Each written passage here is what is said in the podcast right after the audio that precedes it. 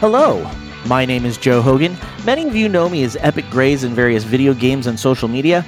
Welcome to episode 166 of Geektitude, a geek culture podcast that celebrates the inner geek in all of us. I am once again joined by my co host, Ray. How's it going, Ray? I'm doing good, Joe. How's it going? Pretty good, pretty good. I think there is one question on everybody's mind. Uh oh. how, how is the glasses situation going? I've heard from a few people actually. um, it's it's it's an interesting uh, journey. Um, my eyes are so happy. um, it's amazing how happy my eyes are actually when I actually use my glasses the way I'm supposed to. Mm-hmm. Uh, so much so that they complain when I'm not. So I'm like, oh, right, my glasses. Um, so I I just got um my first box of Warby Parker frames to try on. Mm-hmm. Uh, they came yesterday. I got five frames to try on and, and see how I like them. Uh, so that part of the journey is still continuing. But as far as this prescription and being a glasses wearer, um, I'm starting to. I feel like I'm I'm starting to be hazed into the club you know uh, last night and we're going to talk about this when we get into weekly geekery in a minute but i was watching old guard last night uh, in mm-hmm. bed as i fell asleep just kind of checking it out and i'm like oh i can't like lean on my pillow like with glasses they kind of it feels it's a little uncomfortable it feels yeah. a little awkward i have to kind of prop my head up or just decide to watch without glasses huh like okay. So like little things like that that i'm going oh i've heard people talk about this before. Um so it's interesting. I mean i'm definitely glad that i got a prescription um and i'm getting some nice compliments about you know how glasses look on my face from from friends that i trust but um yeah, the, the journey does continue for finding a pair that that I like and that fits me. This is the part that I'm really used to, to be honest with you. I mean, I go through this with shoes, with you know anything. So, um, yeah, I, I, I ordered a pair um, from this the, this online service, um, and they have my prescription. I, I looked at the sizing online. Really excited about getting those, and so the whole Warby Parker thing is just to like see this, see what they offer. You know what I mean? Um, mm-hmm. Just kind of really explore my options for maybe a backup pair. Some people that I've talked to have like three or four pairs, you know, that they kind of like use to accessorize or, or, or depending on whatever outfit they're wearing. I'm like, ooh, I like that idea. well, yeah, I have I have two pair. I have my pair that I wear every day. That's a little bit more, um, you know, it can take a little bit more of a beating, and right. um, you know, it even has some teeth marks from when Ollie got them, and uh, and then I have a, a pair that's extremely light. And the saleswoman was like, "If you are rough on your glasses, you do not want these frames." And I'm like, "But I really want those frames." And so ah. I, I wear those like when I'm dressing up or going out. Those are not an everyday pair because I I'm not I'm not light on my glasses, and I will. Yeah. I'm wondering about that. To be honest with you, Joe, uh, I'm wondering how you know how long this this pair that I'm kind of using it until until I get you know the, the ones that I ordered. I'm wondering like how how long are they gonna last? I'm trying to be careful with them. I'm sure most first time you know glass glasses owners can can relate to that. I'm it's a new thing in my life. Right. right. Like I walk into a room and I start to do something and I'm like, oh shit. And I have to go and walk back to the other room to get my glasses. it's not a normal thing yet that I pick up and just carry with me everywhere. Right. So I'm being very careful with them. But it was when I first got an iPad. I was super careful with it. And now it's just kind of like, okay, you know, it can take a little bit of a beating. well, good luck on your journey. It sounds like you are progressing well. Thank you. I appreciate it. I feel very welcomed by the community. So what's up, man? Uh, well, we both have the same weekly geekery. I have, like, honestly, I've been playing World of Warcraft. That's that's been what I've done. Like, I haven't had this much time to play WoW in so long, and I'm doing all this end game stuff that I haven't done in ever. And so for me, it's kind of like I forgot how grindy it is, and how it's mm. like, okay, I get to do my five sets of dailies today. mm. Um, but it's fun, and I'm I'm starting to get to the point where I can kind of just no brain it and and go through this stuff. But but it is kind of nice to feel like I'm on the the the far end of the curve as opposed to behind everything. Not not that we don't already always have a lot to talk about, but um, I'm curious as someone who's never played World of Warcraft, um, what is the what is the end gamey stuff look like? Like, because I know you you described it before as kind of this world that you can explore and, and exist in and play in, and you can either do the game like as quick as you want to, or you can sort of like you know meander and and explore. Mm-hmm. Um, but there is a there is a path, correct? Like there there is a beginning, middle, and end. Oh yeah, yeah. I and, mean, like when a new when a new expansion releases, the the idea is you level up through the different zones, and when you hit max level, there's always some sort of well, there's world quests, which means you go around and just find quests out in the world, and then there's raiding. And I haven't raided in a long time. I'm I'm considering raiding this coming week just to get some better gear. But mm. that's just basically you go into um, an area with a bunch of people, and you're kind of locked into that area, and um, and you have to work together to bring down the bosses. Like it, like there's no way you can do it by yourself. Like some of them take 20 people to take down. You know, it would be funny if we ever had the time uh, for next year's quarantine, Joe. Um, we should plan similar to that podcast we covered last last week, newcomers. Mm-hmm. If I were to start World of Warcraft with you, and you would oh walk my god, it was it, so much fun. we would do so like a new fun. like a newcomers a War, World of Warcraft a version of newcomers together. Oh, that would be great. I would have so much fun. Like, so, my only concern would that be that you would get frustrated, but that would be the only thing that I would be concerned by. I would, I would be more. I have to admit, I would be more um, likely to be frustrated if it was just me by myself playing this game and just not understanding, you know. But hangout sesh with my friend, with my good buddy, no, I think I think that's why you're there. You know, you're the sage. You're You're there to help me. All right, next summer when when we're both kind of ready to go, I am I am going to keep that in mind. Okay, and and you you know feel free because so oh this is another thing. God, we just never run out of things to talk about, do we, Joe? um, I recently my Blu-ray player in my bedroom, which is also how I would access apps like mm-hmm. Netflix mm-hmm. and and Amazon Prime and so on, mm-hmm. took a crap. Oh no. So that happened and and the television that I have in my bedroom is old enough. It's a flat screen, but it's old enough that it didn't come with its own apps, right? Right. Uh, the one in my living room, which is larger, has its own apps on there, and it's a little bit frustrating because you can't really download new ones, right? Mm-hmm, mm-hmm. But I have Netflix on there, I have Amazon Prime, I have Hulu, so you know it it more or less gets the job done doesn't have Disney Plus. So looking at my options for my bedroom, I said, okay, I need to get something where, you know, I can I can watch these uh, use these different streaming services. Is it worth it at this point to get a Blu-ray player? Like when was the last time that I actually opened a DVD? we we don't have one anymore. Like if we really need to to watch DVDs, um, I have to take my laptop, which because it's an older gaming laptop, still has a CD drive. Oh, right. You know, DVD drive. So, yeah. um, so that's the only way we can watch DVDs at this point, and we've got loads of them. And I'm trying to figure out what to do with them because at this point, if I if it's something I really like, I've probably already downloaded it on Amazon Prime. Got it, got it. So that's my thing too, right? I love my Blu-rays.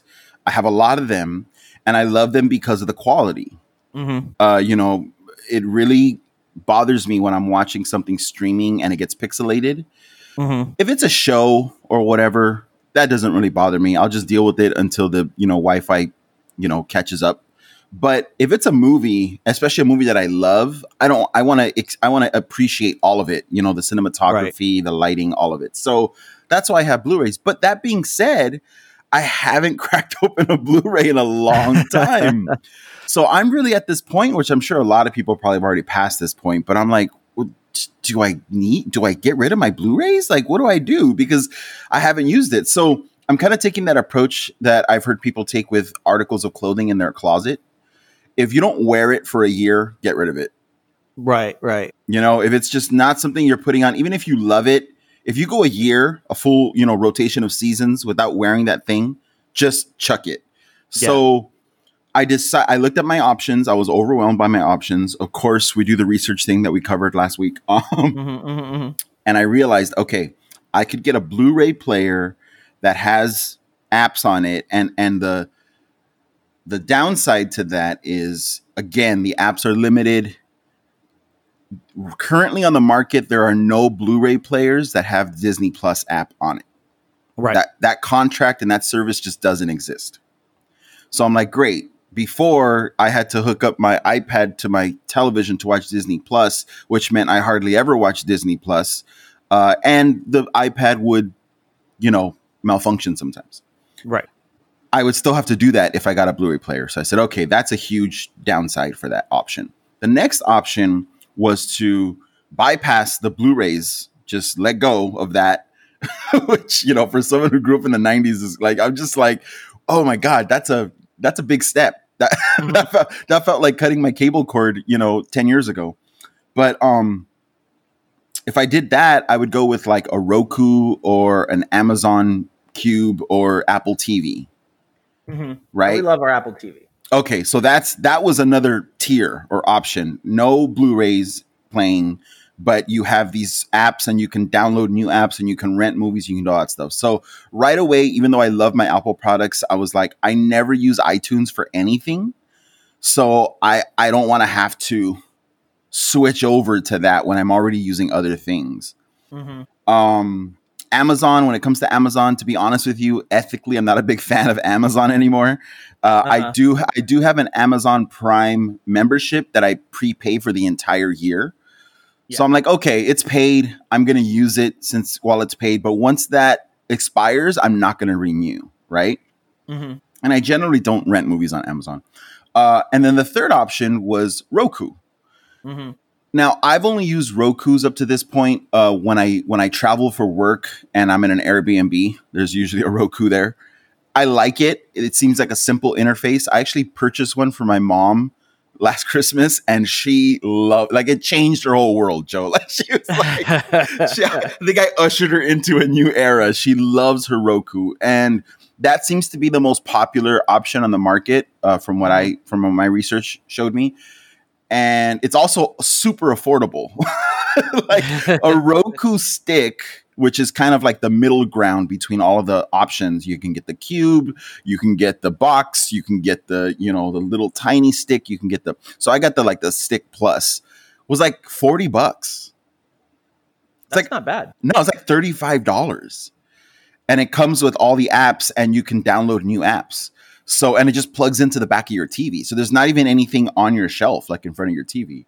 So I said, okay, this seems cost effective to try out. If I'm going to let go of Blu-rays or I'm going to try to let go of Blu-rays, I can spend 35 bucks and give that a shot and see is, is there a point in the next year where I miss my Blu-rays where I want to play a Blu-ray and I can't? Then it's a problem to address. Of yeah. course, the top tier that I looked at was gaming consoles. That's exactly. I was like, I know that I know that our listeners are sitting there going, "Just buy this." so that was the top tier. Holy shit, Joe! There is so much to yeah. learn out there, and so much to consider. Oh my god, Xbox versus PlayStation is a huge. That's like Marvel versus DC. It really is. This is I. I'm unaware. I was unaware. I did a ton of reading. It was uh, very interesting to dive into that sort of, I don't want to call it a divide, but you know, uh, that preference among gamers. Mm-hmm. You know. all right, all right, listeners, you're gonna have to weigh in on what you need to yes. let Ray know which yes, is the superior console, and you can't say both. yes, please. I I tried to because I I read a bunch, and I just the more information that I took in, just the the bigger the the the, the choice became. And so I reached out to, to people that I trust that I know are gamers, uh, mostly family members, because I've been around them and I've watched them play games. You know, I know you're a big gamer, Joe, but I haven't really like been around you or watched you play a game, right? Right. Well, and I'm not a console player. I'm all on my PC. Oh, okay. So See, yeah, that's a whole other thing that I didn't even was even aware of. So I reached out to former roommates and and cousins, basically people that I that I've been around and played video games, seen seen play video games, and um, that didn't help. they're very they're very dedicated to their choice. It is a it is a it's a life decision. it's a life choice. Um it's a lifestyle choice for sure. So so from what I gathered, apologies if I offend anyone. This is I'm I'm new to this. I'm learning uh, it, you know, it is definitely my ignorance speaking. If if I if I say you know a faux pas or something, um, if I commit a faux pas, um, from what I kind of gleaned from from my um, gleaned gleaned from my research, uh, so the Xbox users love how much it does. Mm-hmm. And it seems like the PlayStation users are more concerned with convenience and and just sort of it just works.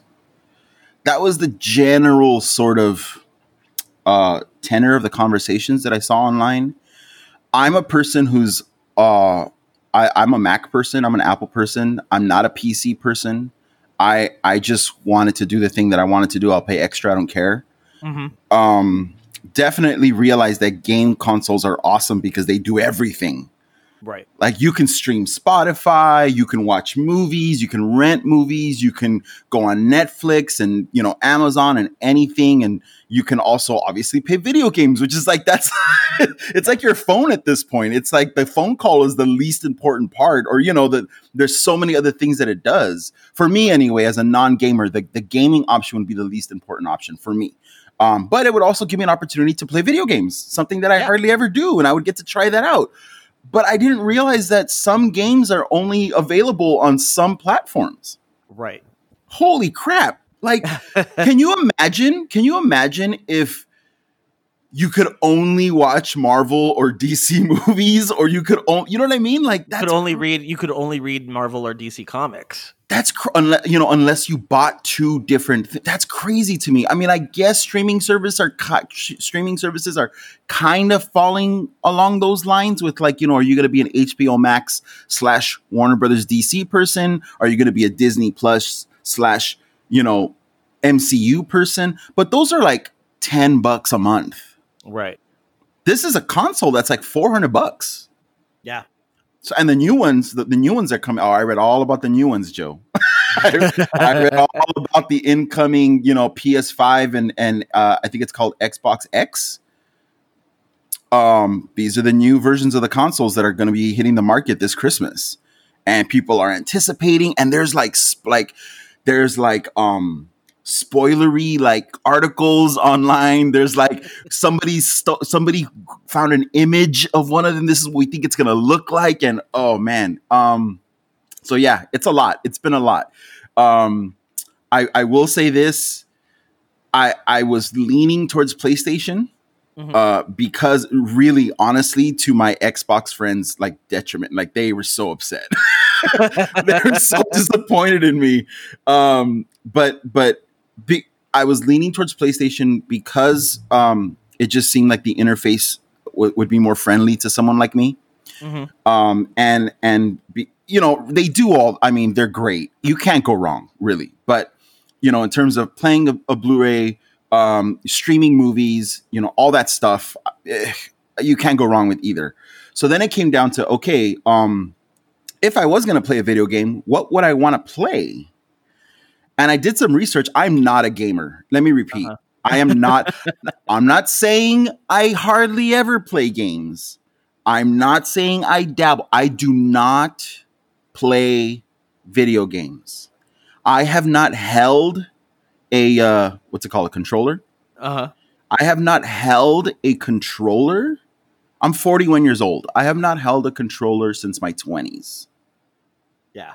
Okay, held a controller. Okay, I don't. I, I can't even remember what game. What I oh, you know what? The last game I played was um, it was a Batman game that also gives you an idea what kind of games I like to play. Right? It was it was a Batman game that was based on the look of the animated series.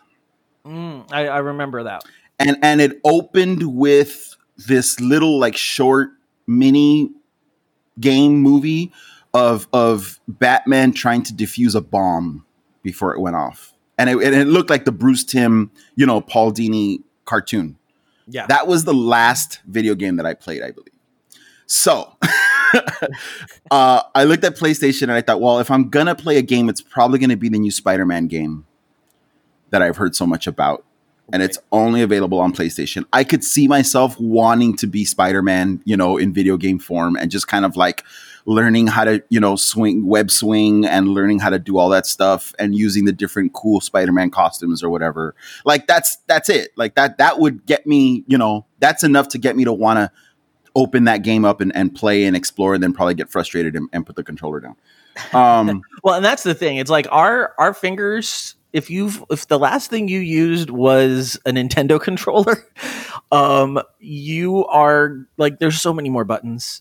There's so there's so many buttons. Like, and I never remember what they do. Like, I have a I have a Nintendo Switch. It's the only thing I I play, and I I I go in bursts. while I'll play it a lot, and then I'll put it away for months, and then I'll play it a lot, and then I'll put it away for months, and then I'll take it on vacation, and then I'll put it away for months. And there's just so many buttons, and there's so many like there's there's triggers, and there's left and right, and it's we we are we are we are of that generation that either you stuck with it yeah. and you consoled all your way up, yeah, or at some point you went over to PC like I did and never returned. yeah, yeah. So that's I mean I I heard that shared. I heard similar experiences shared. Or I read anyway. I did a lot of reading on this, and I mean deep dive into the comments I love that shit. you know, like sometimes the comments are better than the actual little article that's posted. You know, that's yeah. where the real geeky conversations are happening. So, you know, I watched YouTube reviews. I mean, I watched gameplay of certain things. Um, uh, this is kind of embarrassing, but I have to admit this as well. Kind of put this off to the end because I, I am kind of embarrassed, but it is honest. I'm, I'm being very honest here. Um, at the last minute, I was swayed. I, I if I was gonna buy a game console, I, I, I think I was heavily swayed swayed towards Xbox by one thing: the look of the console. yeah, yeah. A lot of people, the aesthetic is everything. Oh, okay, good. I'm glad. I'm.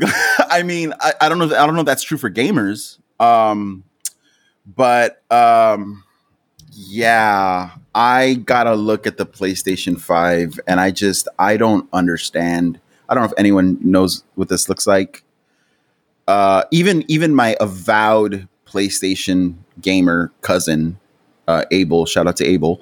Um, he loves, I mean, he's only owned PlayStations and he's just like, it looks so shitty, dude. like it looks so bad. Like it just this like stand up white and black. Yes, yes, with these weird jutting white plastic sides. Like yeah, just, I can see where that would bother some people. Like I we have a very modern aesthetic in our house, so it would probably fit pretty well. Right. You also have kind of this um what's the what's the name of this it's not art nouveau, it's it's uh art deco. Yeah kind of yeah i could see that actually um you know i've got cinder blocks in my in my living room you know aesthetically pleasing cinder blocks don't get me wrong but still my living room is a lot of cinder blocks and wood stained wood you know mm-hmm. and black and so that'll just look like this alien piece of like i don't know like hardware like and I'm like, oh shit, can I hide that somewhere? Like, what? You know, I was really hoping that that because because because from what I've seen from past designs, Xbox seems to be the one that had the more kind of you know outlandish sort of look with the green glowing lights and all that stuff. So I just assumed from photos that I had been looking at in articles that the the big clunky white one was the Xbox. And so I thought, okay, yeah, there's another reason to get PlayStation. It's just a clean black box. And then come right. to realize that's the Xbox. I'm like, oh shit. So I don't know. That's definitely a decision that I'm still weighing. Um, I am going to probably making it be making a decision by this Christmas when they come out. And I'll know by then, you know, if I if I want a, a way to play my Blu-rays and I will have like this new piece of like multimedia you know, technology in my home that I've never had before. Right.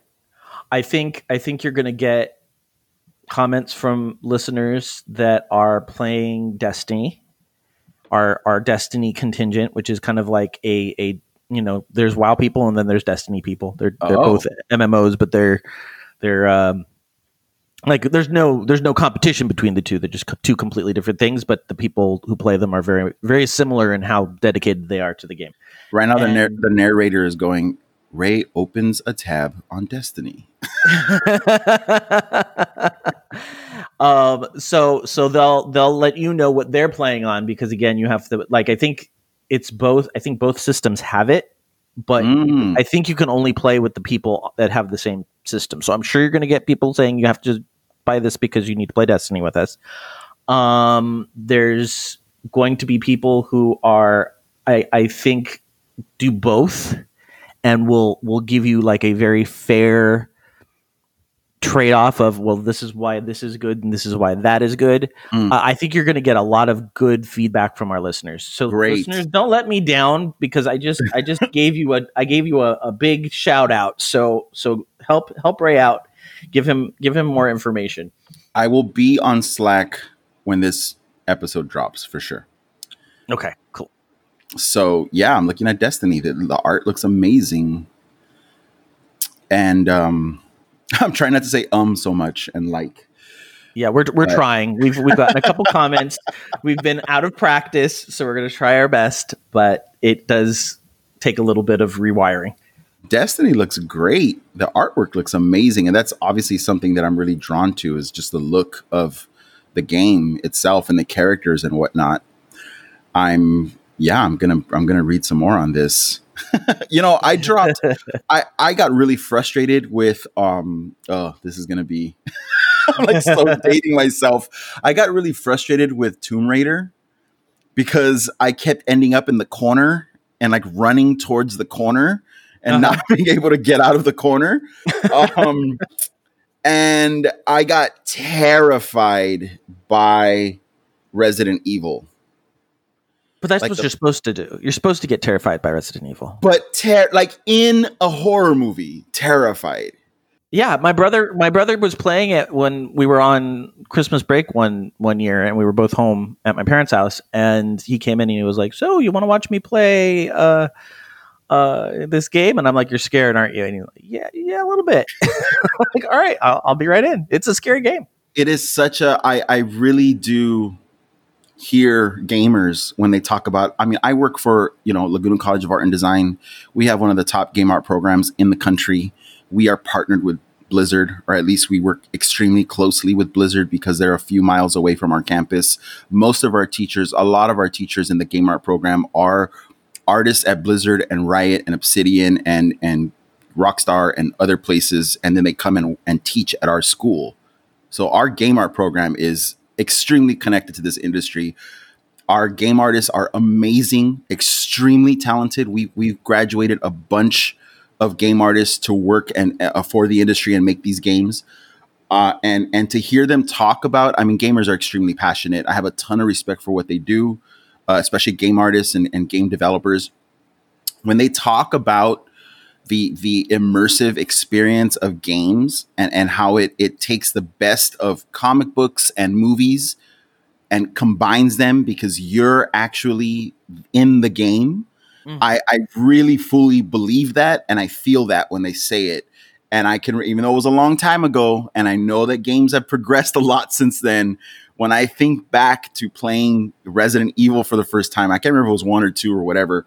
I was terrified, Joe. it was a terrifying experience. I couldn't separate myself.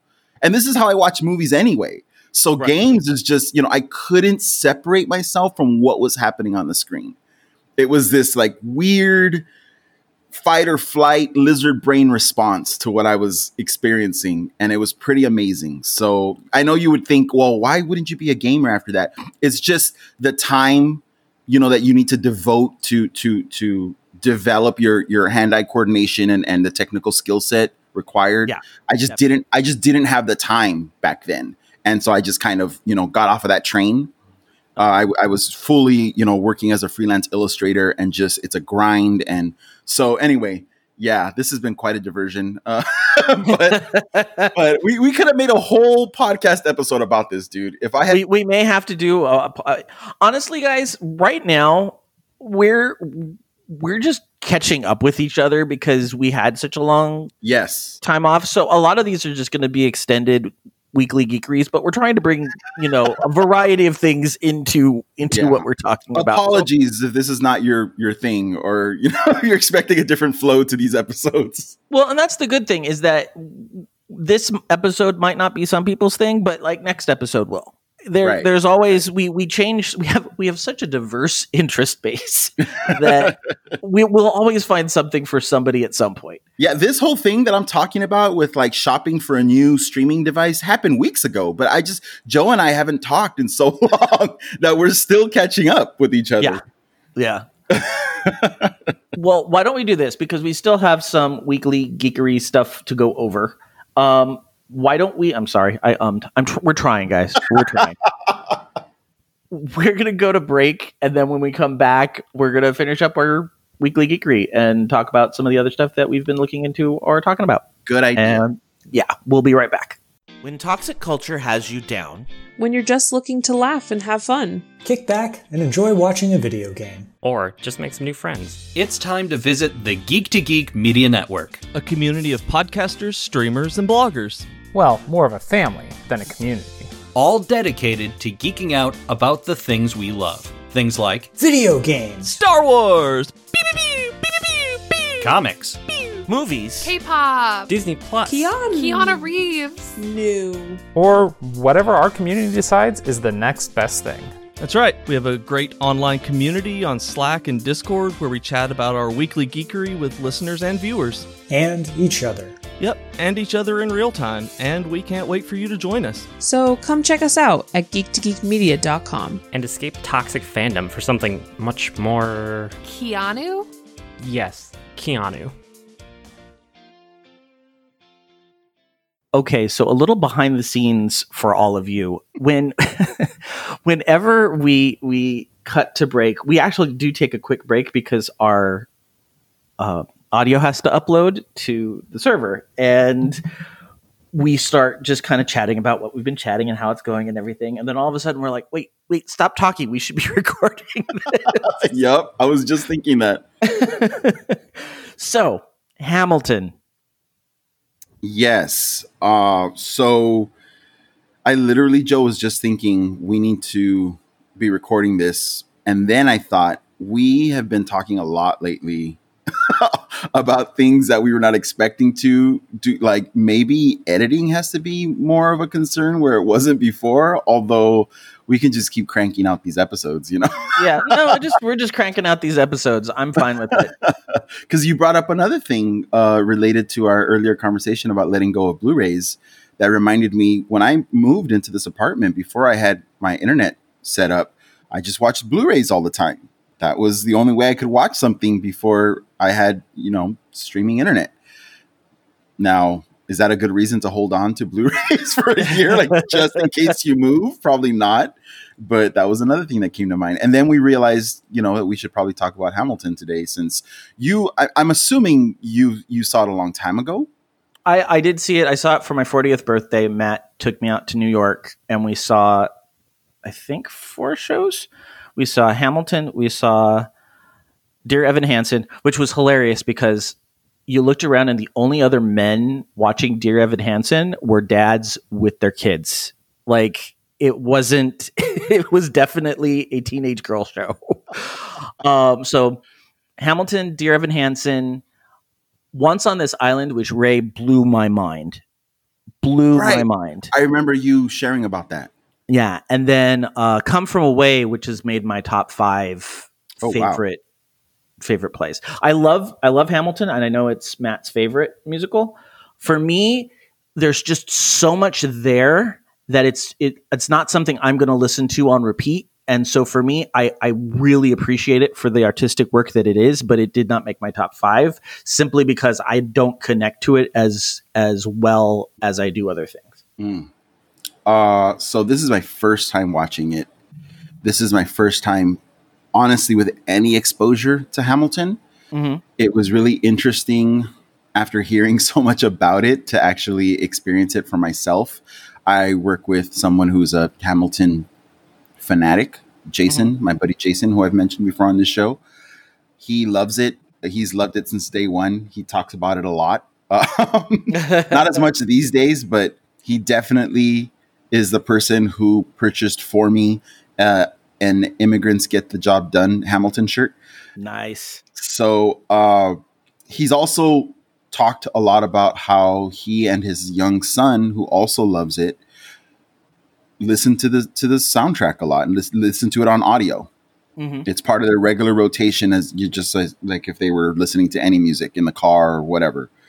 And Jason's also a huge hip hop fan, and him and I really um, sort of have have connected over that over over the years of our friendship now. So, you know, it it coming from from that source, I thought, okay, this is something that's probably pretty great, and I should get to at some point. But I did, he begged me to listen to it, and I said no. I I want to have no exposure to it whatsoever until I actually get the full experience of watching right. it. And back then I was thinking, you know, we we were going to see it. I was going to see it at some point in person in the theater.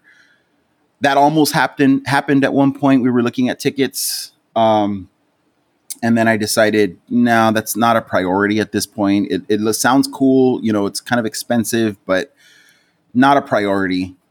I'll watch it when I'm sure it becomes more accessible to everyone, and it did uh, recently on Disney Plus, the movie version. And so I thought, okay, I'm finally going to get to see it and really experience it as best as I can. Also, once once the original cast stopped performing it, I thought, ugh, I really want to see it. I, if I was going to watch it, I would have. That's how I would have wanted to watch it. Mm-hmm. So even seeing it in person, you know, no, no, nothing against the new actors or new performers, but I just thought, oh, but that was a specific thing. That was a time and place and a thing with those performers, right? Right. And so I, I was really happy to hear that the movie was coming out so that I could watch it in that way, which kind of doesn't exist anymore. It was interesting to see, to recognize actors and actresses that I recognize from other television shows and movies now that I didn't realize were actually in in the original performance of Hamilton. Right. Definitely. So I'm like, oh, that dude. Oh, he's from. Oh, okay. You know, like that sort of thing. I'm going to be critical of this show. Please do. Okay. One of the interesting things that happened over the course of time where I first heard about Hamilton and wanted to see it and then decided I was going to put it off until it was more accessible is critiques. I started to come across more and more of uh, uh, critical reviews of Hamilton from from voices that I trust, from people of color, activists, people that are that are social critics with the with the lens with the political lens that that I share. Right. And that was extremely interesting. I am not somebody I I totally understand the reaction from people um where something that you love is called out for being problematic. Right.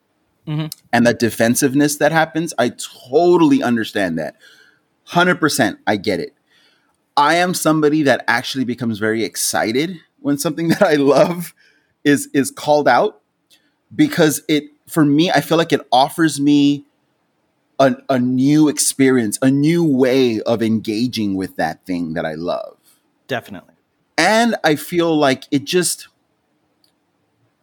it's like um what I hear about, and you can you can speak to this. It's what I hear about. What's it called? That kind of theater that is spontaneous. What's it? What's what improv? Improv. Thank you. You say yes. Mm-hmm. Why do you say yes in improv? Why why not say no, Joe? Because if you say no, you stop the forward momentum of the scene. Exactly. And saying yes does the opposite. Right. And I feel like when it comes to learning and when it comes to being uh, a more understanding and and developing a more a critical lens and, and developing awareness, saying yes does the same thing. And saying no does the same thing as as for improv.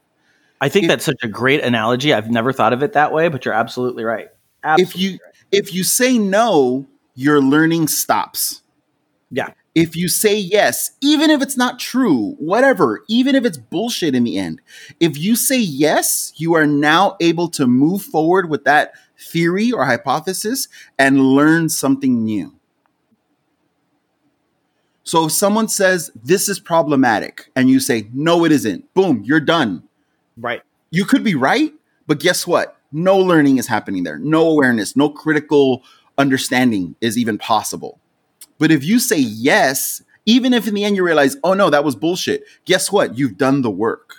Right. And so I love it when something that I like or that I love is called out because I then I go, oh shit, here's a blind spot that I may not have, that I may have. Mm-hmm. And I want to explore that and see.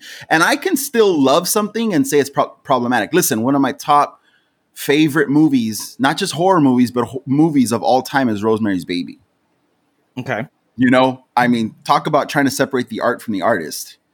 I'm Oh, not a fan of Roman Polanski. Okay.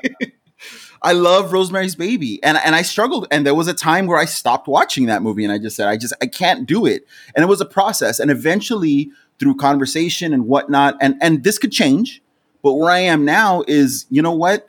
I can appreciate the story and the artwork and and choose not to support Polanski monetarily or whatever in you know in terms of platform in other ways. And you know, I already own this DVD or whatnot. Um, I've seen it already. I'm gonna pop it on and I'm gonna watch it. You know what I mean? Right. So- well, we've had an episode, I think, on that. Like, when Yes. do you when do you cut out a, a fandom because it just no longer, uh, you know, there's something about it that no longer fits with your morals or your views or whatever. And and I think you know it's important that all of us do it. I mean, I'm doing it right now with J.K. Rowling because I, I see where she's coming from. I see her point as far as the way she sees it, but I completely disagree with her Right. and and so it's you know I think it's okay for me to take a break from being a a Harry Potter fan for a while. Right, right, and and it's a process. It's a journey. Mhm. It, it not, it's not set in stone necessarily, right? Right. So, I subscribe to a lot of people on Instagram and Twitter that are very radical voices. And guess what? I don't agree with all of them, but I think it's super important to listen to those voices and to have them be part of my normal daily intake because they will provide a, a critical analysis that I think otherwise my brain probably wouldn't just get to. So I feel like I learn a lot. And there are times where I see something and I go, "Oh, that's bullshit." Like, okay, you took that too far. Do I s do I jump in and pipe in and say that? Hell no. No way. No one is asking for my fucking opinion on that, right? I'm choosing to subscribe to their feed, right? I'm taking that in. I may disagree and look away and sometimes I'm I actually fairly often I'm made uncomfortable. Mm-hmm. But that's the point. That's kind of why I'm I'm reading these things, right? So um with Hamilton, it you know, getting back to Hamilton, it was about how this is this is trash. You know, this this whole take is trash. Um Lin Manuel is trash, you know, and and these are, I mean, I'm using the the same uh, um, the same language that that I see. It, it kind of the it's the way that that these topics are sort of approached for you know for people that are that are not familiar, not are not part of these conversations online, and then they go you know they they go on to explain why they think this and, and where they're coming from. And a lot of times it's people that are not academics, you know, that they may be grassroots organizers. They may just be a voice, just a critical voice on Twitter. Just anyone can just go on and say what they want. And if it gets enough attention, enough of people agree or disagree, it's going to get retweeted. It's going to show up on your feed. Right. I'm fine with that. I think that's, you know, one of the things that you and I, Joe, talk about is the idea that more voices now, because of social media, more voices are being heard. Doesn't mean they're all correct or all, you know, um, We're all positive. right, right.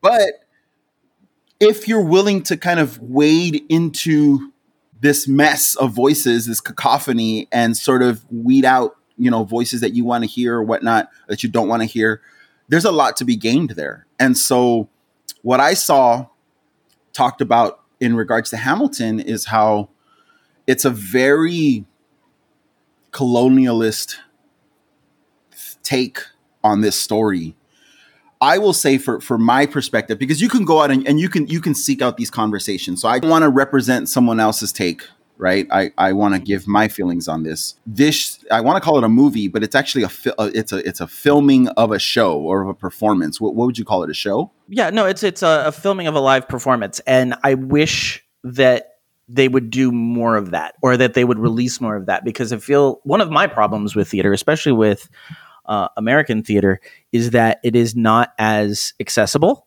And Yes. so, if you don't have the money to go to Broadway and see it, or even to you know go down to downtown LA, you're not going to see a lot of these shows. And one of my absolute favorite plays is Into the Woods, and it was because I watched it a, a, live recording of it, and it's amazing. But you turn that into a movie by Disney, and it's like, oh my god, why? Why did you do this? because you know the the specialness of the story is the fact that they've created this fantasy forest on stage and it Mhm. moves and it changes and it loses that specialness when you have CGI doing all the work Right. there's there's something very different about the art forms and they don't translate terribly well. I just spent months working on Les Mis. I can't watch the movie. I watched it once. I can't watch the movie because it's this huge play. It's this huge musical where the voices are supposed to be just sent out and the emotion's supposed to be sent out and you're boxing the actors in a frame and so a lot of it comes off as being overacted because they're putting out the same emotion, they're putting out the same sound, but it reads completely differently than it would if it was on stage. So You're that's my that's right. my biggest thing about making movies of plays. I would much rather see live recordings than and you're never going to be able to catch everything from a live recording. That was one of the things that if you watched a lot of the behind the scenes on the Hamilton um, movie version of the of the play, they talk about, gee, how do we? There's so much going on. How do we capture that, and how do we work with that in a film type medium? And it, it's very interesting. That's amazing. I hadn't considered that at all. And you're abs. I, I 100% agree with you. This is because I, cause I was thinking, yeah, I've seen other filmed musicals like Chicago and whatnot, but you're right. That's a movie. Like they, that's a movie musical. This is a filmed Broadway performance. Can you imagine if they had built sets for Hamilton, like a movie? oh, it would be, it would be, it would lose its entire like, and I, I don't doubt that it will happen at some point. Oh. I, I mean, I'm very looking forward to one of my One of my top five is in the Heights, and Right. we're bummed that they're getting postponed. But I'm I'm okay because I want to see it. I want to see that in the theater. Yeah.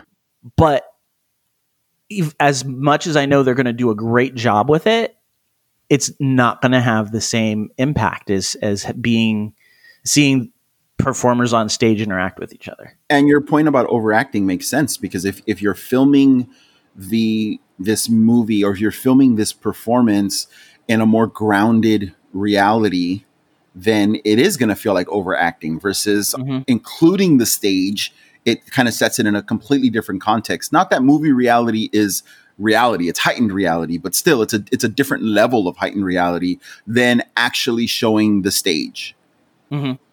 Right. Yeah, that makes sense. Uh, so I thought, I first of all, I enjoyed it.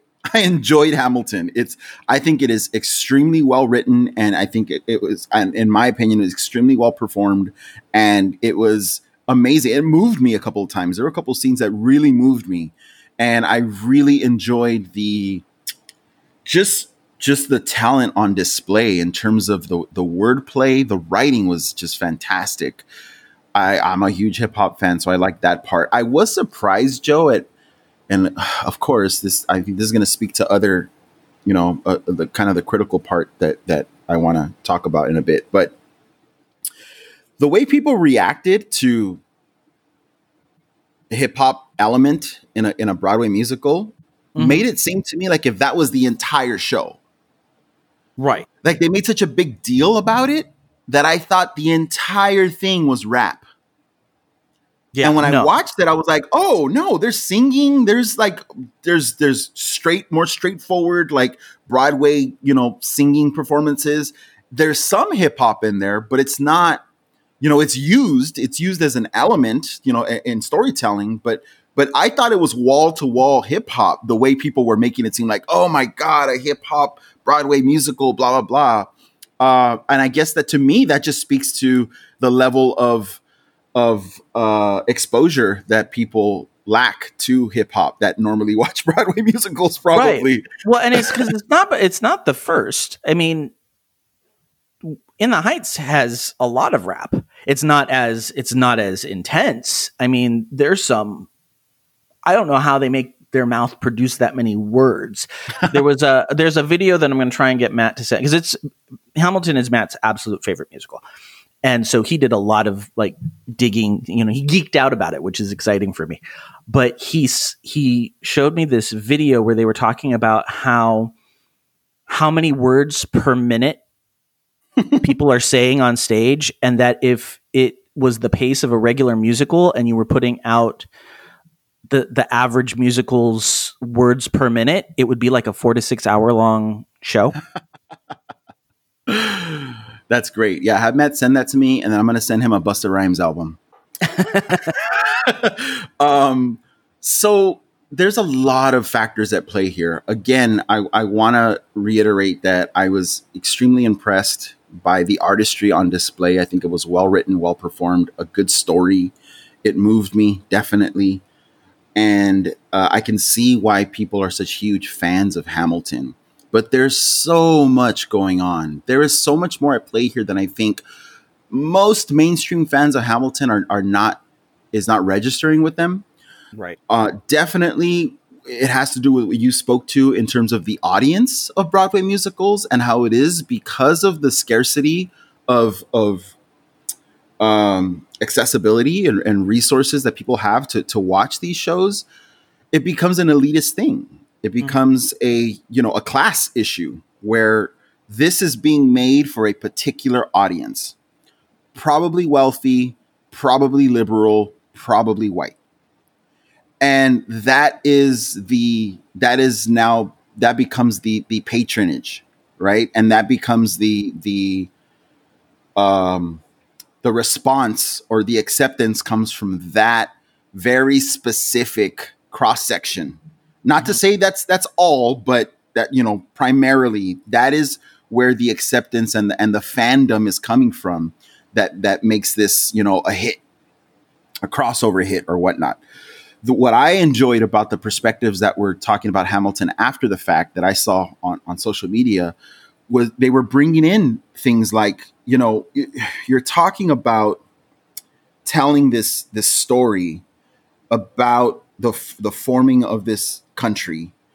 And I think it's a brilliant. Uh, it's one of those things where it's like a great idea in in in a practical sense, mm-hmm. but maybe not in concept. Like it, like if you really you know expand the lens of what's happening here and you bring uh, a decolonial decolonial lens into it, and you bring a race lens into it, and you bring a, a, cultural lens, maybe it's not the best idea, right? And right. and I'm trying to I was trying to think of other examples of this. I've definitely had a you know a couple of um times where I hit on something, not to say that I'm anywhere near, you know, Lin Manuel or anything like that, but there's definitely been as an artist a couple times where I go, oh, what if, oh, and then I go, oh, wait, that's problematic.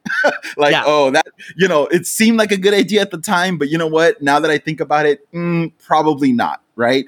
Somebody, okay, I'll give an example. Uh, this is this is bad, but um, I was years ago. I was working with screenwriters. This is while I was doing comics and storyboarding as a freelance illustrator, and I was working with a couple of screenwriters.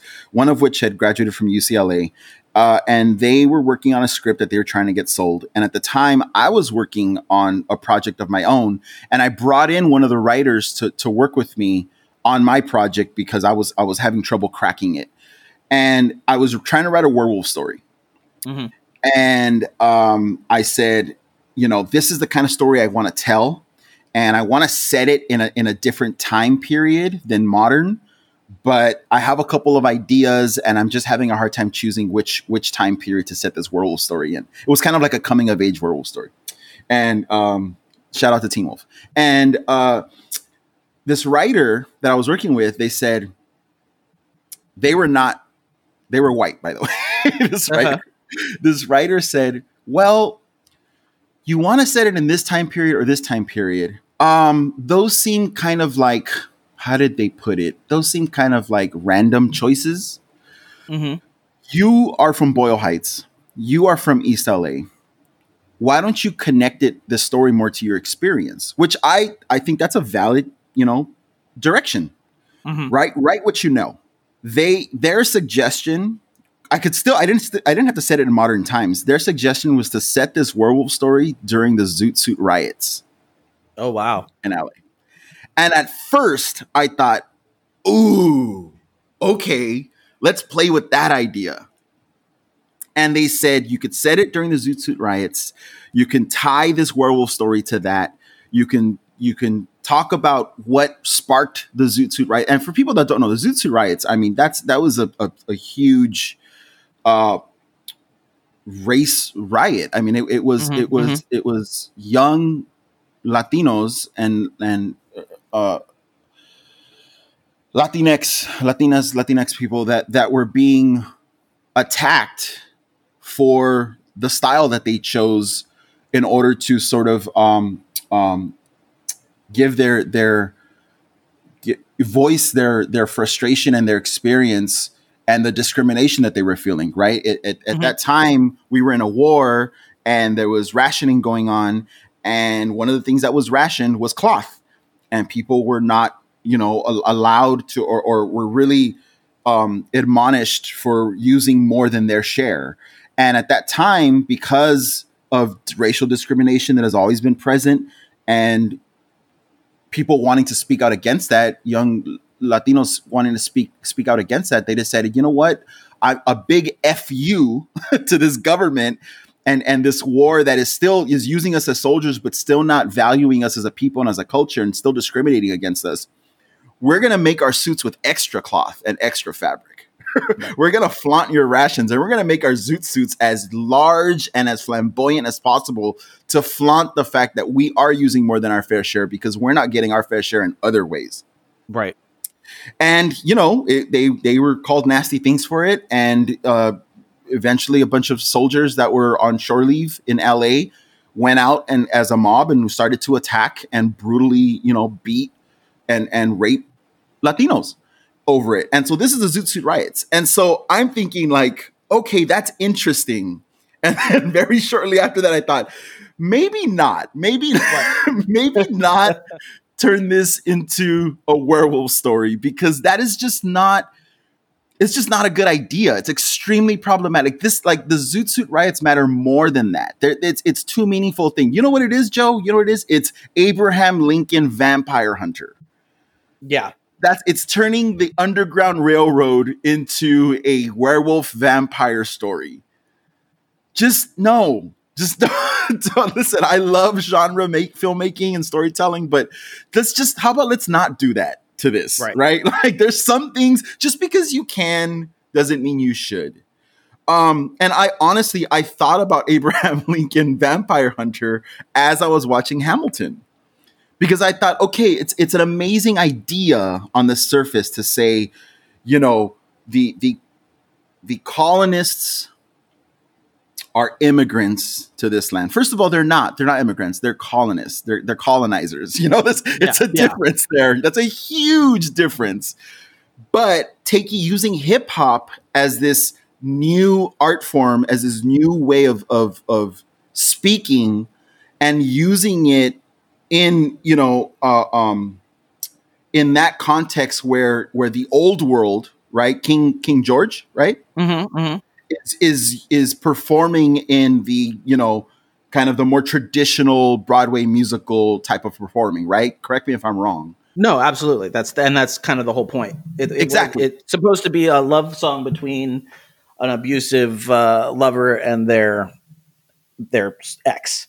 Right and so you so so you have the the the colonialists i guess um you know the the the, the founding fathers uh quote unquote of this country as the new faction as the new hip idea right which is Mhm, hip hop and so that's kind of the the metaphor here at play which on the surface dude like brilliant. Like, what a great idea. Oh my God. Like, there's so much to play with there. And, and to his credit, he, Lin Manuel does really explore this. I mean, like you said, there's so much there right? He, I mean, mm-hmm. talk about he uses different eras of hip hop style of rapping style for different characters, yeah. and and I mean, he really exhausts this idea, which is a great a great thing to do if you're going to go with this idea.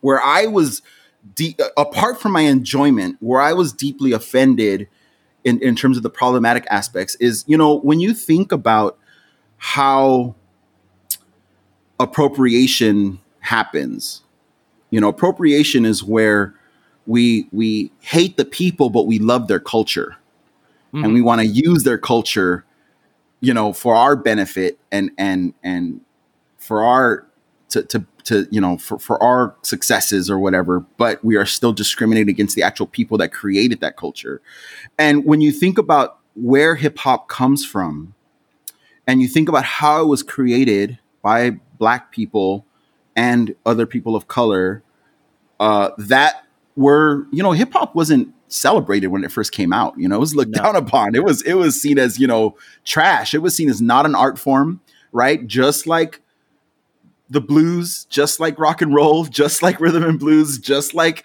you know um, jazz. All of all of these different musical art forms that have been created by Black people in this country for as long as they've been here. Um, and and what happens is you you know it's developed a cultural cachet, right? Hip hop mm-hmm. is seen as cool. Hip hop is for years now has been described as the new rock and roll. It's been you know this is now the the dominant culture, and now you see celebrity culture trying you know non-black people trying to assume blackness in different ways because that's what's hip and that's what's cool and that's what's acceptable meanwhile black people are still heavily discriminated against Right. And so that's a problem. And and we see rich people, we see um people that are that are that have more resources and and you know uh, uh, live exist in a higher class starting to sort of you know uh, affect these these or or um perform these these affectations and these these cultural signals that are not theirs, that are not of their culture, in order to seem cool. Mm-hmm.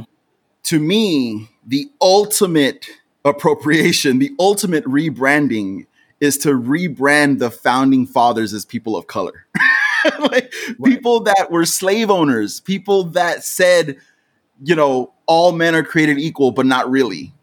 Right. The ultimate, to me, the ultimate liberal kind of fantasy here is to take that cultural cachet and apply it to George Washington, Hamilton, um, you know, um, um, Jefferson, and all of these people. And and of to me, honestly, I was like, of course, rich white liberals love this. Like, of course they do. This is like the ultimate, like, yes, like it's the ultimate appropriation. It's the ultimate rebranding of of the art forms that have been created over years of struggle and and not being accepted and fighting and and against all odds, you know, actually becoming successful and celebrated. You know, like it's just mm-hmm. it's to me it's such a such a problematic thing to do. yeah, no, I totally I totally get it. And I and I I mean, even when I well while I was watching it, I was just kind of like, if you took any of these people, the like the real people that they're portraying, and moved them into 2020 and had them watch this, like having people of color portray them on stage, what kind of reactions? Like I, I was just sitting there, like what what would they even think about this? You know, it it, it it's such a it's such a mind boggling concept I I do I think I understand what Lin Manuel Miranda was trying to do. Yes. And I think he was trying to knowing knowing the audience he's going to have and knowing the the group that he is going to be performing for. I think he very much was trying to get people to be able to make comparison and it's a flawed comparison but i would argue that it does bring attention to people who might not otherwise understand what problems are there it it's little highlights is it a problematic way of doing it yes do i think that the the goals behind it were meant to be positive, yeah. Oh yeah, 100%. Absolutely. And I agree with you. Absolutely. And I think that what this really highlights for me is who is this for? And I think about that when I make art. Who is my art for? Who is my mm-hmm. intended audience? That doesn't mean that's going to be my only audience, hopefully, right? Like that's, you know, that's what happens with a crossover. It's kind of what a crossover is. Right but who is this being made for? And I think there there needs to be a an acknowledgement of who this is for. I don't know that if you had asked Lin Manuel when he was making this, if he would have said, "Oh, this is for rich white liberal theater goers," I don't think he would have said that.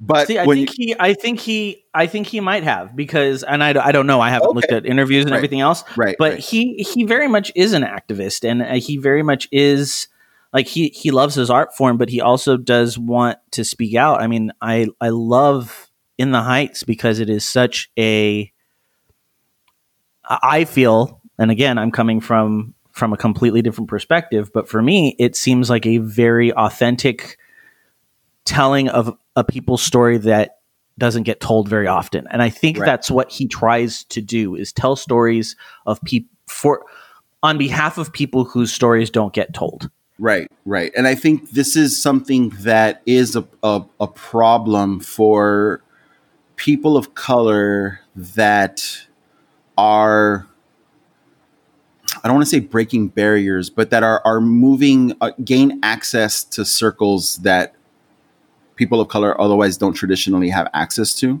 Mm-hmm. And when we make things and we create things with our lens, that is not necessarily shared by the audience, the primary audience, I, I feel like there's a there's there's a responsibility there that is not easy, you know, but it does have to be considered. I mean, it's widely known now why Dave Chappelle stopped making Dave Chappelle show, right? Mm-hmm. He said, you know, he was making this for a certain audience, and then at some point he realized that people were not laughing with him, you know, that right. people were not really fully and as an artist as a creator it's like how do you control that you can't really control that so what do you do you know like where like who are you making this for what happens when people are celebrating your work for the, the wrong reasons. Yeah. You know I, i've been an artist in the past you know working day of the dead shows uh, that are very became very popular but when i first started doing day of the dead shows they weren't that popular. And I'm making paintings of, um, you know, decorated skulls or whatnot, and I'm selling them to people because I'm trying to pay rent, and I'm glad that people love my artwork. And there's definitely been times where I've been posted up, you know, at a museum show, uh, and selling, you know, paintings, and people come over. and are appreciating my work and are wanting to buy it. And they're going, Oh, this will look, they're not Latino.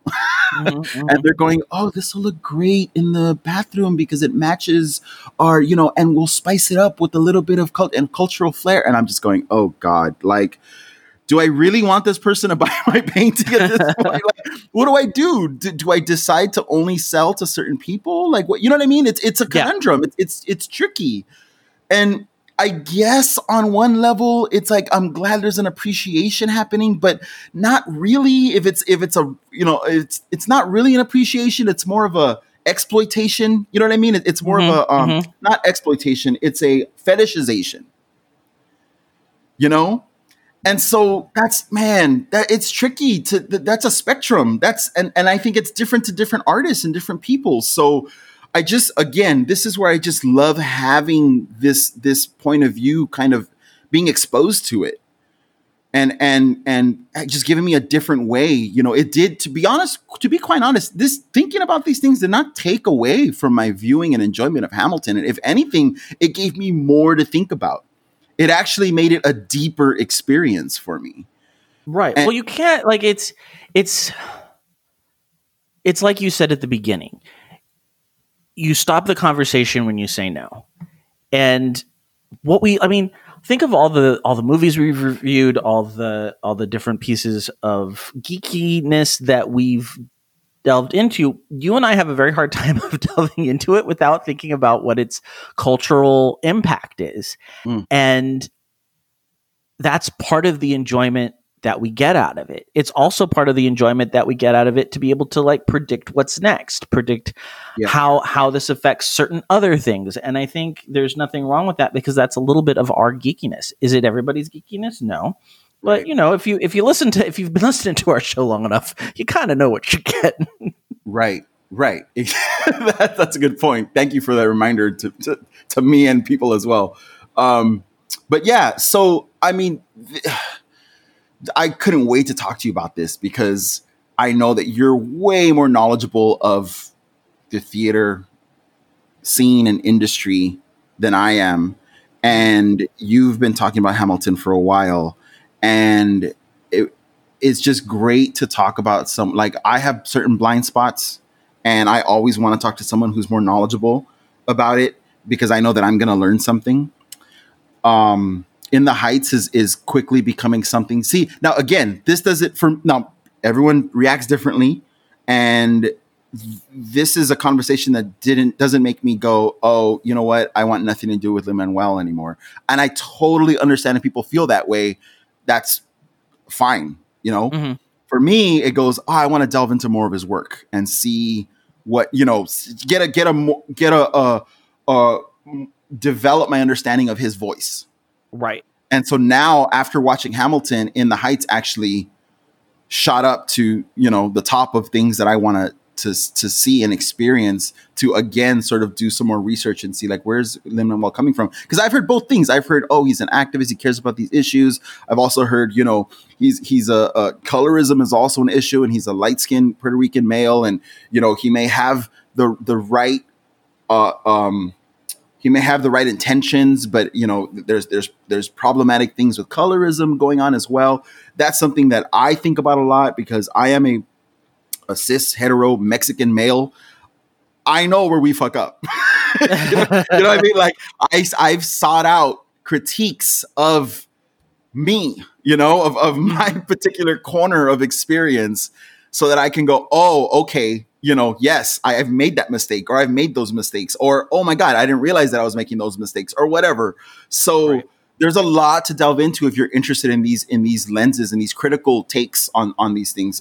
I mean, to me, it's what it's all about. So, but now I'm like, oh, well, obviously he's fucking talented as fuck. Like no one needs to, you know, sort of uh, uh, underline that at this point, even though I am No, no. uh, he's an amazing talent, and I agree with you that he is, you know, he he is trying to do good, um, and and it's also a thing where this could just be another case where we're moving so fast as a society in our in our well some of us in our in our understanding in our understanding of these issues some of us are just like you know fucking feet planted in one spot forever and not moving. But some of us are are that are part of these evolving conversations uh, you know and, and levels of understanding around race and ethnicity and culture and appropriation and and that sort of thing the the landscape is evolving so quickly. The conversations are evolving so quickly. By the time you have an idea and make something and put it out, it might already be a couple steps behind where the conversation, the cutting edge conversation of this stuff is happening critically.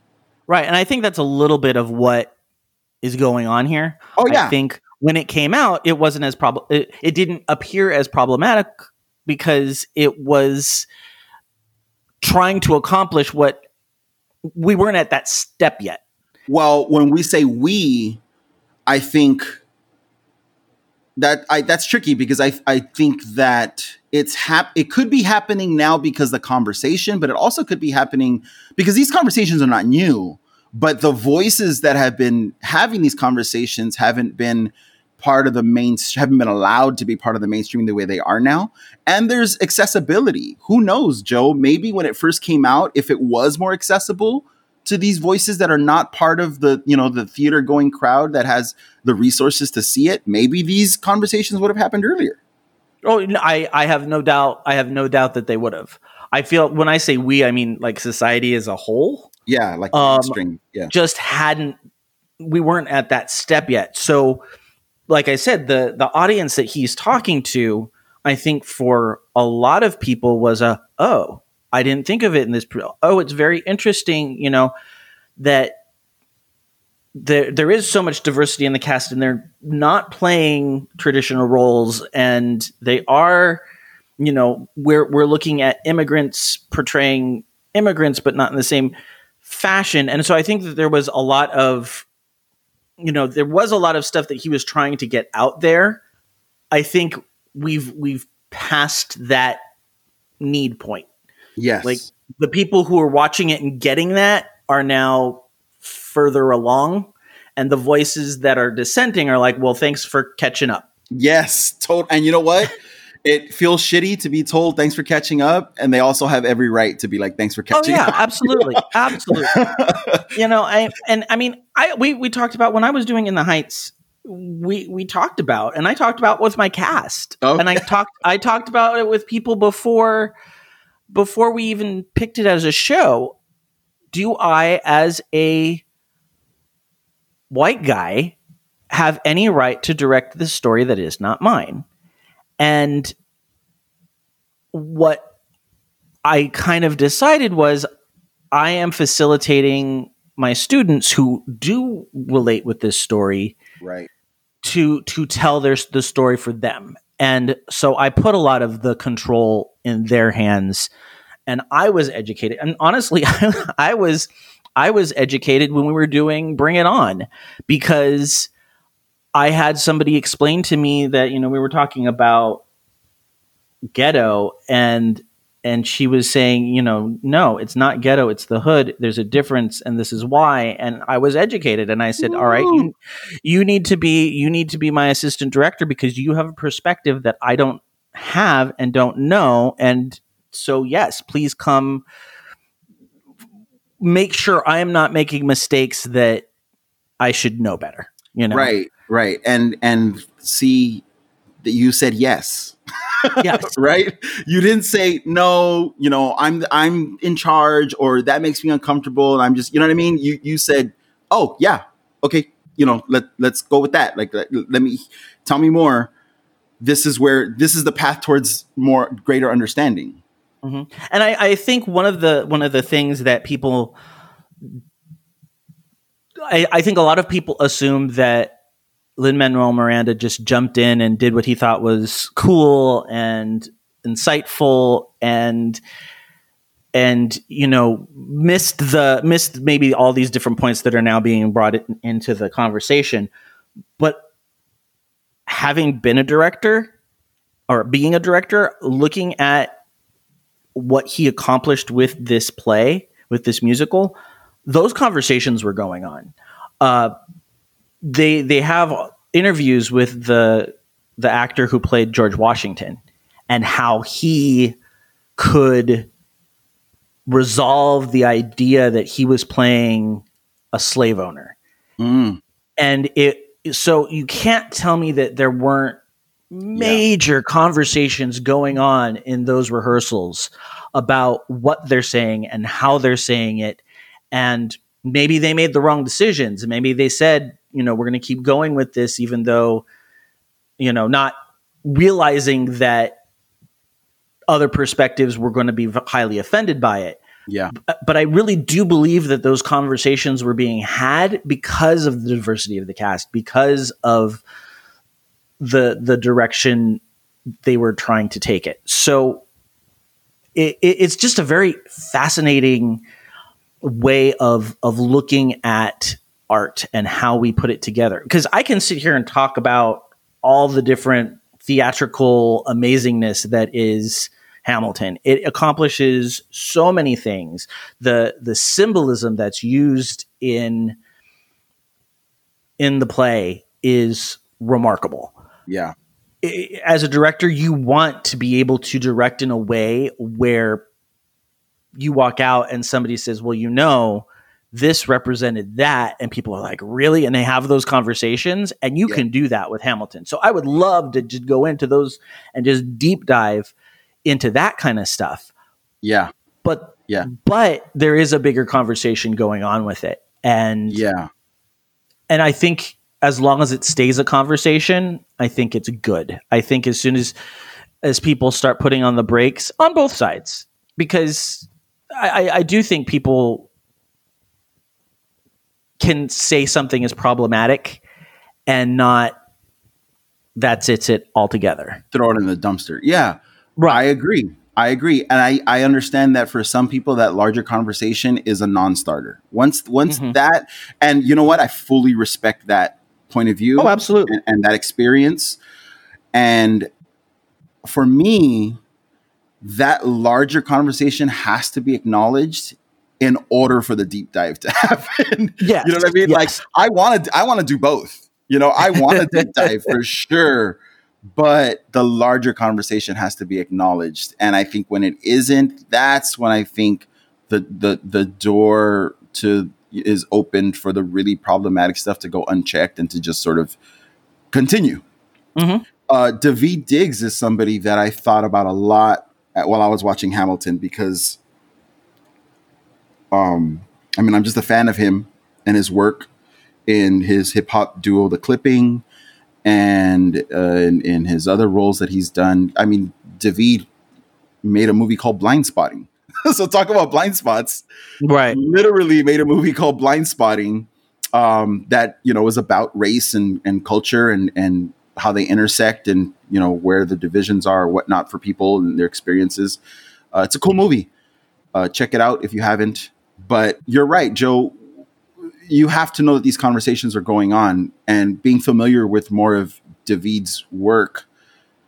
I kept thinking about that while I was watching Hamilton and grappling with the larger conversation as I was enjoying this this show and um, being moved to tears in a couple places and and thinking about what this cast, you know, the, the experiences that they're bringing to it and informing, you know, these roles with, and thinking about David and going, okay, there was there's obviously something there was obviously something worthwhile here for for him to want to be a part of this and to elevate it the way he he did with his performance and his his um what's the word I'm looking for? Whatever with his performance. Contribution. contribution thank you. Um so yeah that now and I want to I would love to deep dive into those conversations and those interviews or whatever if they exist you know where where the uh, the cast is is talking about this stuff and Lin Manuel is talking about this stuff. I just think it's super important to be aware of the larger conversation when it comes to your uh, appreciation for what Hamilton does accomplish because it is amazing. The, Yeah. the- oh, it's, it's phenomenal. It's it's again.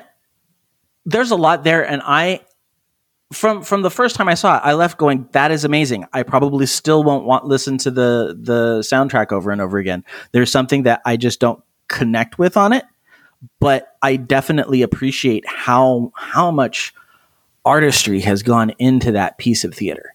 have you watched you watched the movie right? Yeah, I watched the I watched the the the thing that came out on Disney Plus on July 3rd. Okay. But I also saw not with this cast, but I saw the same Oh, production um on Broadway. what? Okay, any? What can you tell us about the two different experiences? I didn't find them too jarringly different. Obviously, you're getting a different experience when you're there live with people, but you know, your eye is that is the camera at that point. And so what you're looking at is what you want to look at, not what the director wants you to look at.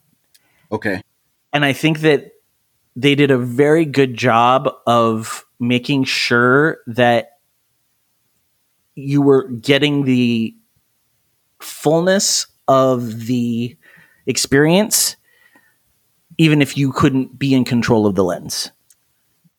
yeah, I didn't even notice the close-ups when they were happening when I was watching the movie. Right. Well, you know, it's it's recorded over 3 Mhm.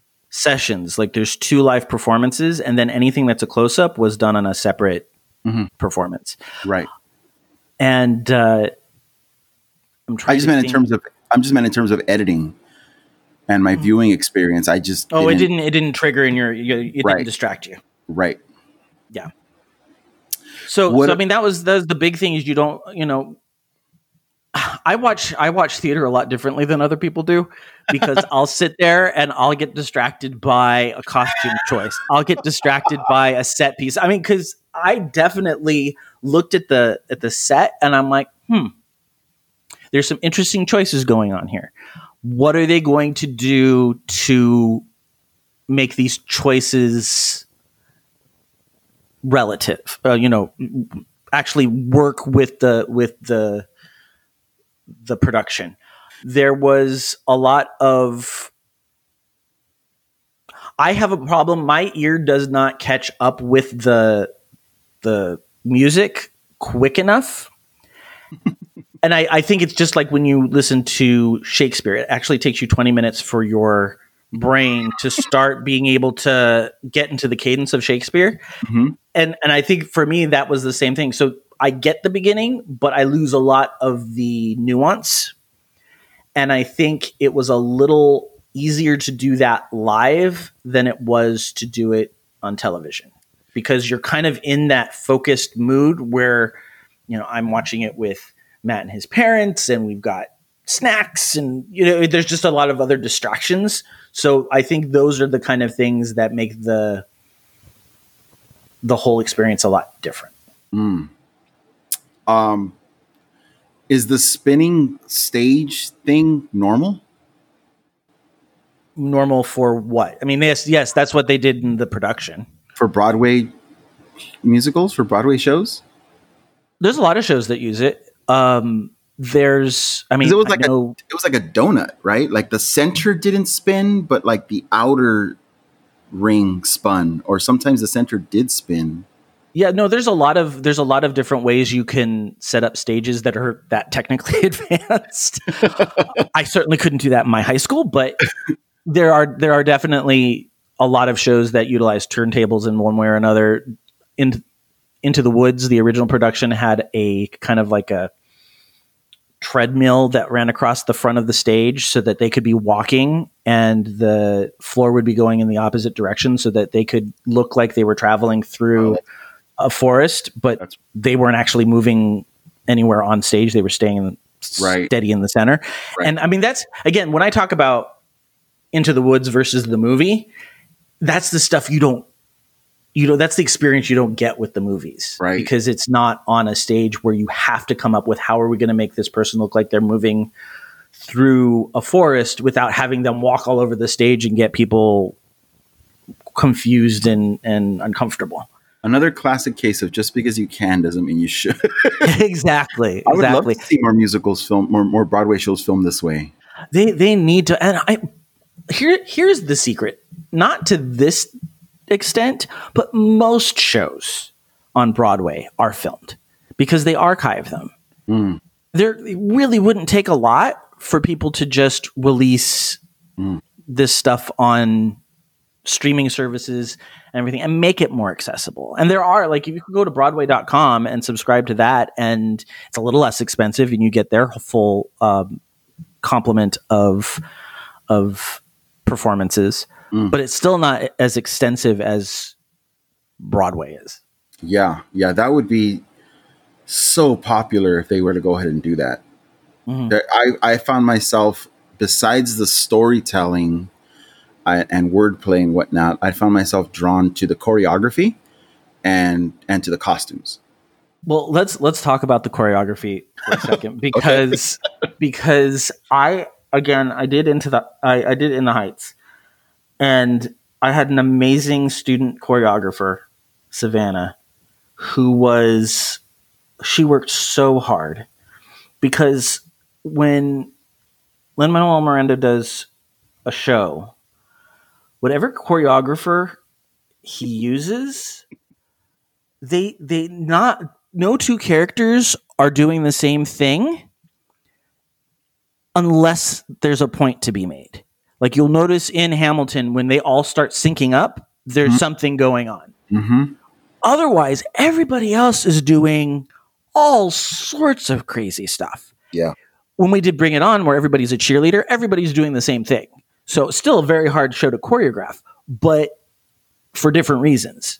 you know, my choreographer choreographer for that was doing the the you know having to do all the the cheerleading stuff but she could sit the entire cast and say you block of people do this Right. you block of people do that and you can't do that with in the heights or hamilton because everybody's doing something different because everybody else is telling a story.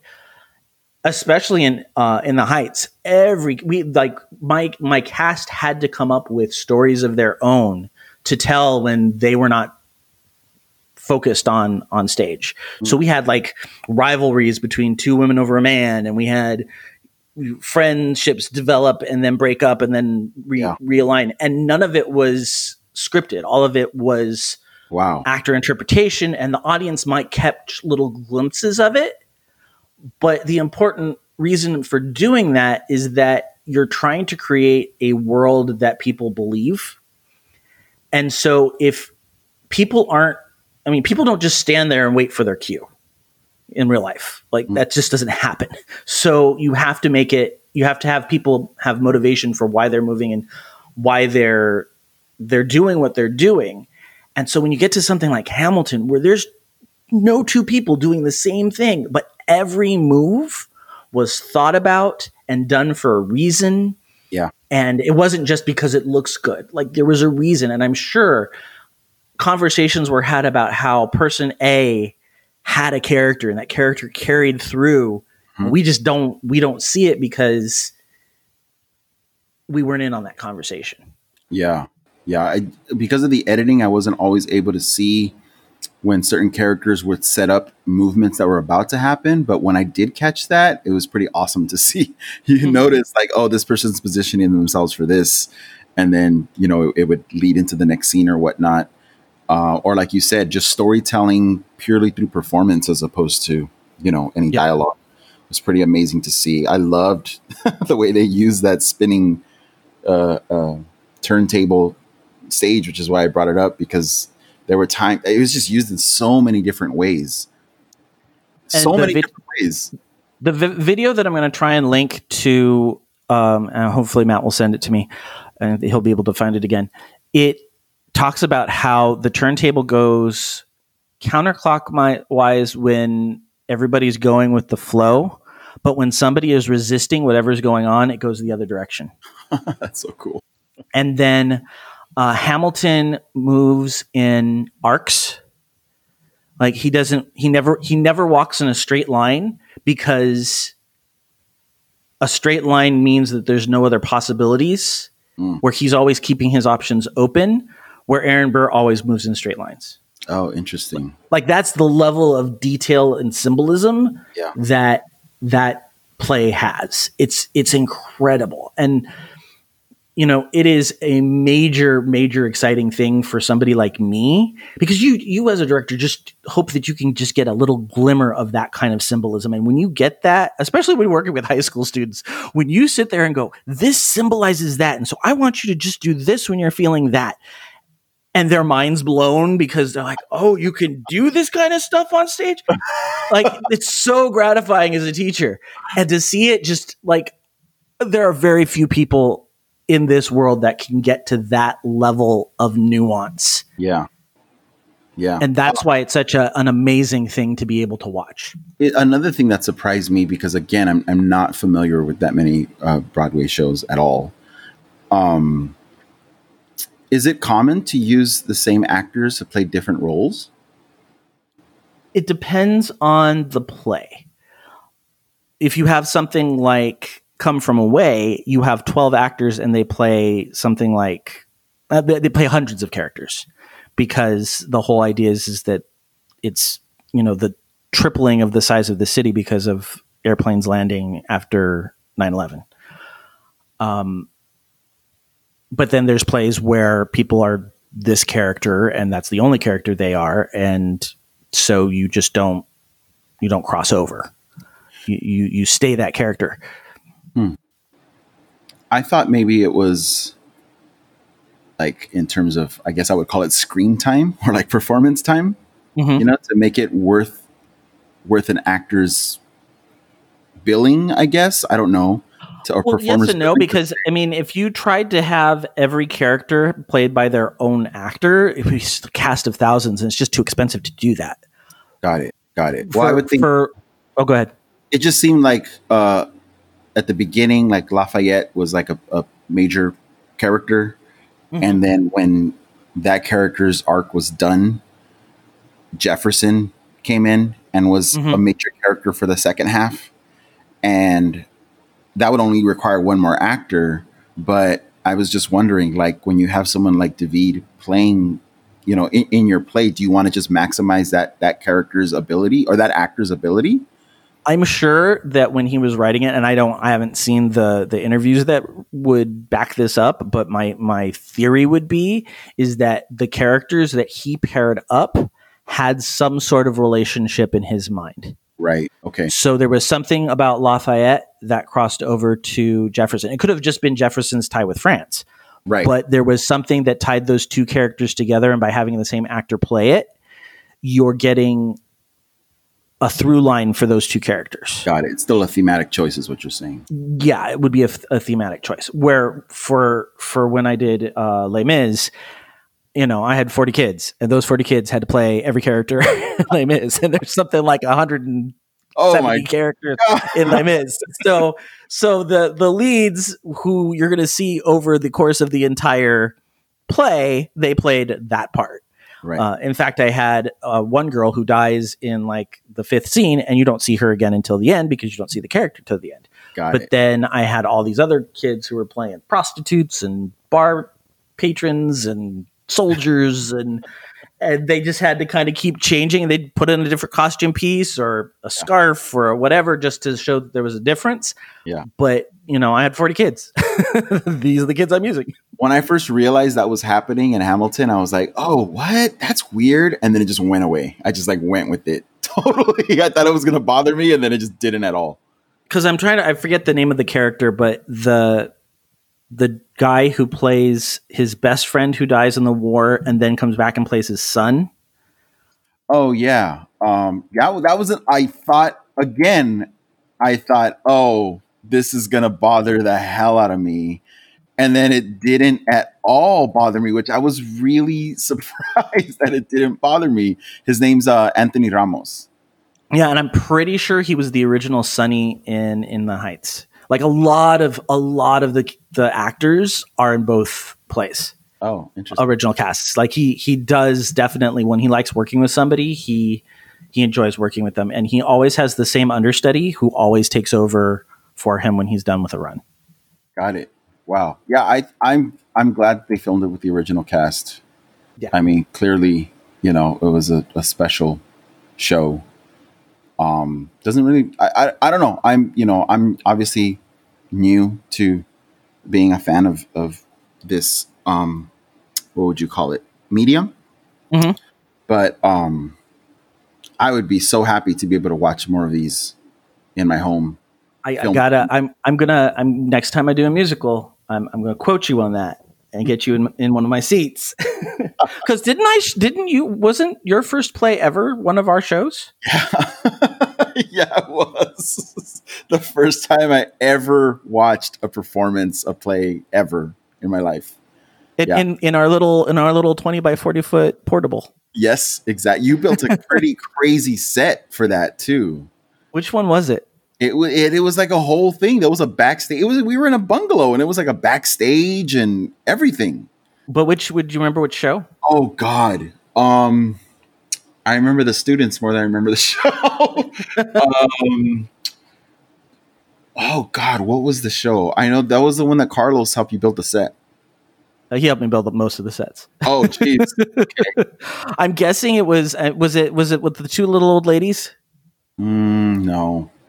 Was it? So I don't know what it would have been. Was it? Oh, was it the murder mystery? yes. Okay, it was. It was what Yes. you do about murder. Yes, Okay. Yes. Yes, it was. that's the first play I was ever in, and it was the first full play that I did at school. Okay. There you go. Um. well, Any- I, I will. I will continue to send stuff your way and see what you have to say about it. I, I love the fact that you're you're excited about about musical theater because it's it's one of my favorite things. Yeah, yeah. I'm really glad that I was able to experience Hamilton with um, a couple of different lenses in mind. Because I, I like again, I think it really added to my experience of it. Um, yeah, yeah. This was this is an unexpected but cool topic. To, I'm gonna, I'm probably gonna watch it again now. Now that we've talked about it, and, and see if I notice some of the things that you've you've brought up that I didn't notice before. Right. And like I said, when I when this comes out, the show notes should have a link to the the video. I think it's like 12, 20 minutes somewhere in there. And uh, there was a lot of kind of 10 things that will make you appreciate. I think it was 22 things that will make you appreciate Hamilton even more. Wow. I I was gonna watch it again anyway at some point, just for the King George performance, probably. and uh, we we love John Groff. He's in so many plays and TV shows. He was on Glee. He was in a, a short-lived gay series called Looking. He was the star of that, and then he's in Mindhunter.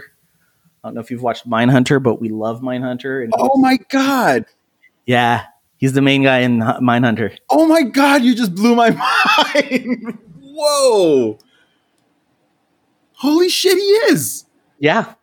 Yeah, no, Jonathan Groff is John Groff is uh, uh, in a lot of stuff, and he started in Broadway. Oh my god! That I'm my right now. My mind is blowing into bits. I really like Mindhunter, and I knew like he felt familiar, but I just thought I don't know. He's been in something else. Right. Holy shit! Oh, another thing, Joe. Uh-huh. I mean, we're not publishing today, but today, on this day in history, Alexander Hamilton died of wounds inflicted Oh, wow. during his duel with Aaron Burr today. on seven uh, on the on the twelfth of July. I don't think I realized that. Yeah. anyway, yeah, uh, uh, King George was probably my favorite uh, character in the show. It's just handled in such a unique way. Like you can't. I, this it's brilliant. It's just the fact that he's singing this like "You'll Be Back." This this whole whole song about you know the jilted lover. It, Yeah. it just brilliant. Just Creep, brilliant. creepy as fuck.